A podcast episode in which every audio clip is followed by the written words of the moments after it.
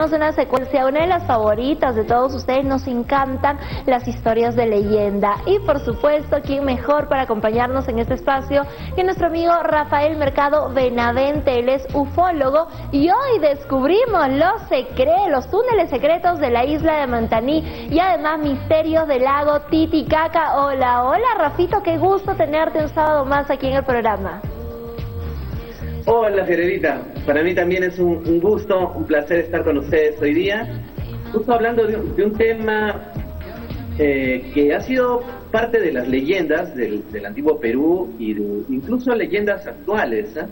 pero que a raíz de los últimos descubrimientos, pues ya podemos hablar de que es una realidad, ¿no? Y justo vamos a compartir parte de esta información que ha salido incluso hasta en las noticias, ¿no? De que hay entradas subterráneas al lago Titicaca, al interior, ¿no? Así es, hoy vamos a compartir mucha información.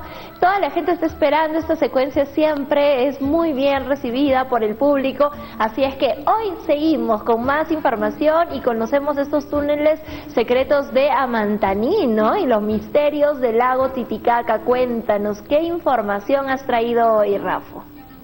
Así es, muy bien. Bueno, eh, lo que pasa es que hace algunos días ha salido una noticia muy interesante, precisamente de los eh, dirigentes, de los alcaldes de la misma isla de Amantaní.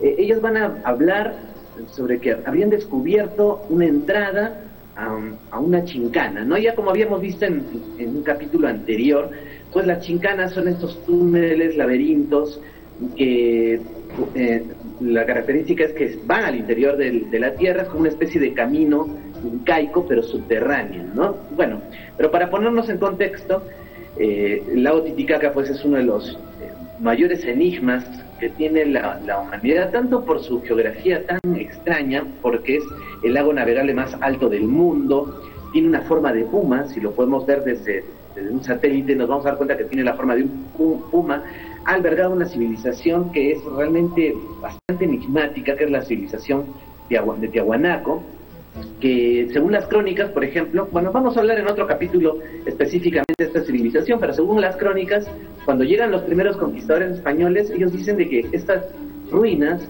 ya estaban ahí, ¿no? Las grandes, los grandes bloques de piedra que hasta el día de hoy no sabemos cómo se hicieron. Realmente es un, una incógnita. Y si es que sabemos cómo se hicieron, no encontramos las herramientas con las que los hicieron, porque aparentemente esto ha sido fabricado con cierto tipo de tecnología, ¿no? Incluso yo pienso que han debido utilizar una especie de grúas o aparatos. ¿no? Bueno, dentro de las maravillas que tiene el lago Titicaca por investigar está la isla de Diamantani, en la que tuve oportunidad de ir y escuchar también por parte de algunos amigos algunas experiencias un tanto extrañas, ¿no? Pero eh, en esta oportunidad vamos a mostrarles el testimonio de los mismos comuneros, el alcalde, las personas notables de Diamantani, las autoridades que van a hablar sobre este gran descubrimiento que em, es una especie de túnel secreto que bueno hoy se encuentra todavía no rehabilitado que comunicaría la isla de Amantaní ni más ni menos con el Cusco, ¿no? Subterráneamente. Esto es una noticia pues fabulosa. Recordemos que la isla de Amantaní es una de las más grandes del lado Titicaca, la que se encuentra en el lado de Perú.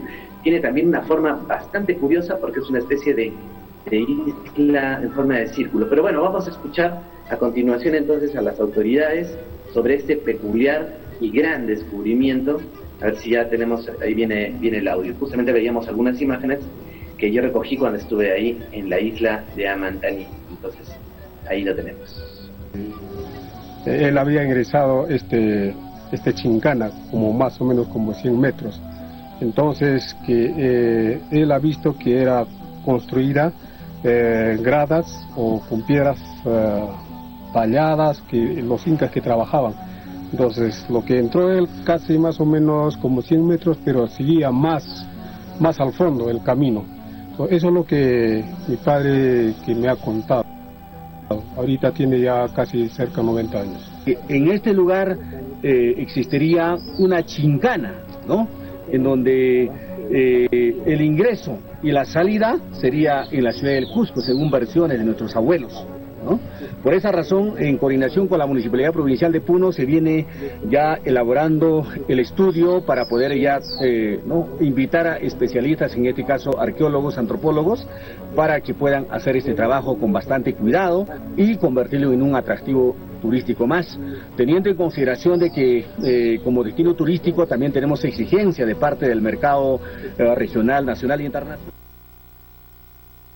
Así es, y entonces la, gran pregunta es, ¿cómo es pues precisamente una chincana? Y ellos lo habrían visto. Incluso logré entablar conversación con un amigo, ya como Renato Longato, un escritor eh, que radica actualmente en Estados Unidos, en Norteamérica, y él escribió en el año 1992 un interesante libro que es El mensaje de los Andes, eh, el mensaje de los Andes, y justamente ahí nos va a compartir una información en exclusiva logré contactar con él para que nos cuente eh, qué es lo que él encontró en 1992 también en la isla de Amantaní. Y esto, esta información que hoy se va a hacer pública y que ya la va a investigar el Instituto o el Ministerio de Cultura, pues esta información ya venía circulando, circulando dentro de los del ambiente de, de los investigadores de las culturas ancestrales desaparecidas de misterio y también, ¿por qué no?, dentro de algunas corrientes del esoterismo, ¿no? Esto ya se sabía. Bueno, escuchemos allá cómo Renato logra. ¿no? Eh, justamente aquí tengo el libro, El mensaje de los Andes. Oh. Aquí estoy yo atrás, en el año 92. 92. Fue, es un ensayo, prácticamente es un ensayo en el cual yo hago un recuento del por qué eh, diversos grupos espirituales, místicos y toda la gente que iba, y, muy, comenzó a llegar mucha gente al Perú en esas épocas, porque había un llamado. Entonces se desarrolló una nueva rama de turismo no tradicional es la llamada de turismo, popularmente se dice eh, mágico esotérico, que tiene que ver con los chamanes, tiene que ver pues buscando lugares donde hay hotspots, donde, donde hay ovnis y también lo que tiene que ver con antiguas civilizaciones desaparecidas, ¿no? Entonces, en eso fue tuve la oportunidad de estar en Amantaní, tal como lo he dicho en mi página de Facebook, lo compartimos, lo compartí con Elisa, y, allí, y ahí confirmaba que el año ya 91, porque fue publicado en 92, el gobernador de la isla ciertamente me llevó al lugar exacto donde se encuentra en una especie de piedra tapada que pasa desapercibida muy cerca de la plaza de armas o el centro de la isla y en la cuales se las escaleras que descienden y, ingresan a las gélidas aguas de, de, cómo se llama esto de Amantaní ese es el muro parcial está medio destruido.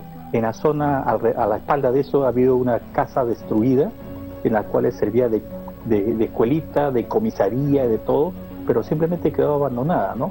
Entonces es un lugar bastante magnético porque tuve la oportunidad, para ya abreviar y no, no tomar mucho tiempo, de hacer el, dowsing, esas barras de dowsing que sirven para medir la zona de magnetismo local y todo. Realmente las barras se volvieron locas como relojes así, de agujas de reloj, iban en sentido horario y antihorario, y exactamente en esa zona, donde, está donde está el Señor, a un costado está en el suelo la entrada a la chincana. Y pude conversar con un testigo que ingresó cuando era muy joven, ya un señor pescador de la época de, la isla, en el cual me dijo que él logró ingresar y veía como del techo de las zonas empedrada toda todo ese, ese túnel, esa chincana, goteaba el agua. Entonces, eso ya se sabía y finalmente ya se oficialmente se confirma que es verdad que existen las chincanas y que también dicen que esto puede llevar hacia otras partes, de ser Cusco, de ser también Lima y termina pues hasta la lejana y misteriosa Cueva de los Tallos en Ecuador. Oh, qué impresionante lo que nos cuenta. O sea que los mismos pobladores de la isla desde hace mucho tiempo, ellos ya sabían, tenían acceso incluso, tuvieron que tapiarla porque cuánta gente nos imaginamos se habrá perdido ingresando a estas, no son cuevas, ojo, ya lo habíamos hablado, son espacios eh, que se han aprovechado de repente, ¿no? Naturales, pero se han aprovechado, han sido transformados por alguna civilización, podrían haber sido los incas, podrían haber sido culturas aún más antiguas que mm, tallaron esas eh, rocas, incluso hay ciertos grabados, como hemos escuchado, y, estos pobladores cuentan, ¿no? Que ingresaron en varios metros, ¿no? Bastante, y empezaron a sentir cómo goteaba, goteaban pues las, las paredes o el techo, ¿no? O sea, quiere decir que estos túneles se, digamos, eh, se ponían cada vez más, más, más estrechos y profundos hacia el interior del lago Titicaca, quién sabe, como dicen algunas leyendas, la que comenta pues eh, eh, dentro de las corrientes esotéricas está esta información también, Elena Petrona Blavatsky, ella hablaba, eh, madre pues de la, digamos, de todas estas corrientes místicas pues de Europa, ella hablaba, era muy clara que había recibido información de la India y de otros textos, y cuando estuvo en Perú también, de estos túneles secretos que van a eh, contactar o comunicar diversos puntos del planeta. O sea, quiere decir que no solamente esos túneles de, de Amantaní, por ejemplo, van a contactarnos con el Cusco o con Ecuador, que es algo prácticamente impensable, ¿no?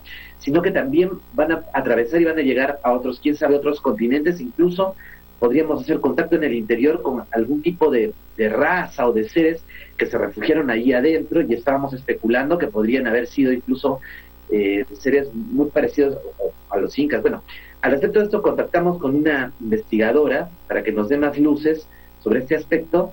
Ella es la doctora Elisa Blas, experta en culturas y civilizaciones antiguas también aquí en el Perú, y le preguntamos entonces quiénes fueron los constructores de estos túneles. Escuchemos la respuesta. Estas chincanas, ojo, que comunican en, un pasado eh, muy, muy, muy atrás, podríamos decir hasta antidiluviano, estas chincanas conectaban no solamente acá en el Perú, sino que estas comunicaciones ya serían a nivel global, ¿no? Hay, hay un grupo de, de expertos que, por ejemplo, estuvieron mapeando todo, todo el globo y, han puesto puntos de donde se, encontrarían esta, estos túneles que conectarían a todo el mundo, incluso inclusive túneles eh, subacuáticos, ¿no? Uno de esos grupos de investigación es el grupo Vanguardia, que tiene eh, el, ya mapeado dónde están los puntos donde ingresa la chincana y donde aparece en nuestro país, aparece muchas zonas que, ya conocemos y zonas que también a veces se pensaba de que no había nada de esto y también eh, hay, hay dos, incluso hay dos mapas ¿no? que ya han estudiado y han, este, mapeado todas las zonas donde que existen estas chincanas, porque ya lo, han este, verificado con ya artefactos de última generación, ¿no? Pero pienso yo que vendría a ser una comunicación y, y a la vez a la vez comunicación sí entre entre varios culturas, pero también como resguardo, porque tú sabes que los cataclismos han sucedido en la Tierra por muchos años. Entonces estos cataclismos, ya, estas personas no eran, no eran, como se dicen, primitivos, ¿no? Ya sabían de la existencia de este tipo de cataclismos y tendrían cómo resguardarse. Entonces muchas ah, hubiesen, de repente tenemos ya incluso genes de estos, de estos antepasados que se salvaron y luego surgieron de la, de la tierra luego de pasado el cataclismo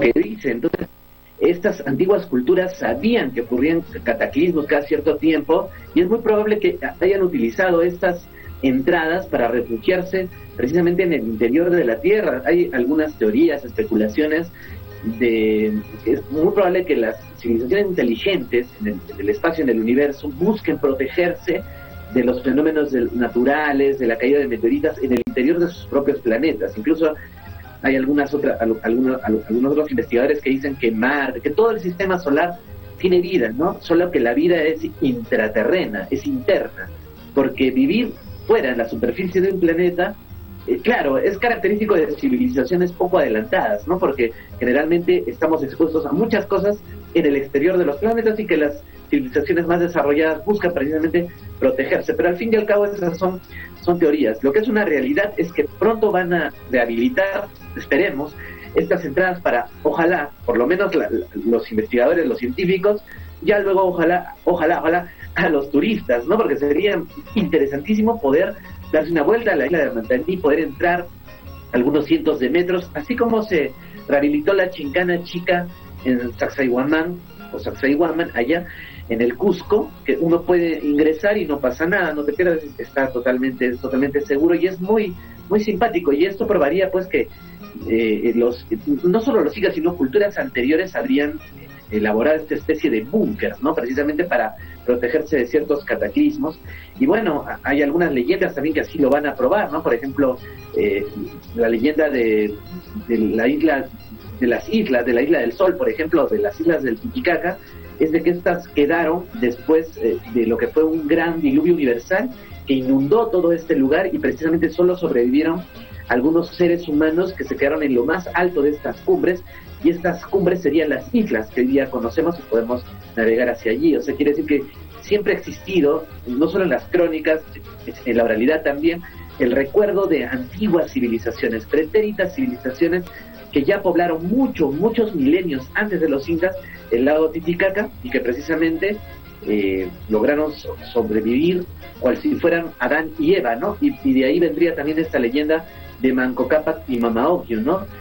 Dos seres que emergieron del lago Titicaca y que fueron los únicos sobrevivientes de esta gran cultura y que luego van a evangelizar o van a ayudar a despertar nuevamente la civilización andina, ¿no? También aprovechar de mandar un saludo, eh, ya en esta parte de la conclusión del tema, a Débora Goldstein, ella es una investigadora argentina que nos hizo llegar esta noticia, también a la doctora Elisa, que es peruana, a Giacomo Renato en Estados Unidos, que también es peruano, a unos amigos también de España que nos facilitaron información. Y como hemos visto, este es un tema prácticamente de interés mundial. Muchas personas están involucradas en, esta investigación de las culturas desaparecidas y de los, contactos, o mejor dicho, de investigar esta especie de, túneles que contactan diferentes partes del mundo. Y bueno, eso deja abierta a muchos otros temas más para tocar más adelante, como la cueva de los tallos, y bueno, y otros tantos temas más, ¿no? muy bien documentado, muy bien sustentado, así es que estamos felices con este espacio. Cuéntanos qué se viene al próximo sábado en Historias de Leyenda. Sí, sí, sí, precisamente, bueno, e, estamos eh, en un momento en, el cual se puso eh, en el tapete un tema bastante delicado que fue el, de los animalitos, ¿no? El de los animales, por qué son agresivos, por qué se portan de una determinada forma. Eh, yo quiero en el próximo programa justamente hablar de eso, ¿no? Si es posible que los animales tengan alma, tengan espíritu, tengan alma, también así como los seres humanos. Lo que nos diferencia eh, realmente entre estos seres vivientes, ya sean perros, gatos y, etcétera, animales y nosotros, ¿no? ¿Somos iguales realmente o, solamente el, hombre es el único que goza de espíritu, de alma y que va a ir al cielo, digamos? O también pueden ir al cielo los animales. Entonces vamos a hablar de eso para hacer un poco de conciencia sobre también el, cuidado de las, las mascotas y cómo debemos contemplarlas, ¿no? Excelente. Desde ese punto de vista espiritual, ¿no? De todas maneras, me encanta. Estaremos atentos el próximo sábado, entonces, Rafito, y como siempre, invitemos al público que quiera seguirte, que quiera conocer más, que quiera ver más evidencia, más investigaciones, que obviamente siempre compartes a través de tus páginas. Sí, sí, hay un grupo, Perú OVNIs Extraterrestres Ancestrales, que está ahí en el, en el Facebook para que nos sigan, está el fanpage, la fanpage de Matergia, en Instagram también, en YouTube, solo ponen Matergia, les va a salir mi canal y ahí pueden ingresar. Y bueno, simplemente mandarle, me olvidé, hoy es cumpleaños de esta investigadora argentina, eh, Débora Gonster, que es eh, algún día la vamos a traer también al programa para que nos cuente un poco sobre sus trabajos porque son interesantísimas, así que le mandamos un saludo a ella y a todos los amigos de Argentina y otras partes del mundo que seguramente van a estar muy atentos y están muy atentos al, bloque y al canal. Ay, qué bonito, qué ah, bonito, nos sumamos, también nos sumamos. Me, dan un dato, me dan un dato, justo hoy día es el fallecimiento, el aniversario del fallecimiento de, de Pedro Paulet Mostajo, ¿no? este sabio arequipeño, y justo estamos compartiendo una nota también en el Facebook sobre los descubrimientos de este gran padre ya prácticamente, padre de la astronáutica y que fue arequipeño, ¿no? Hoy día 76 años de su país. 76 años ya, excelente. Entonces ya lo saben, a seguir a Rafael Mercado Benavente a través de sus páginas, súmate al grupo y el próximo sábado nos trae un tema bastante bonito. Muchísimas gracias Rafa por acompañarnos. Estamos listos ya amigos para irnos a una pequeña pausa comercial. Tenemos más para ustedes, ya volvemos.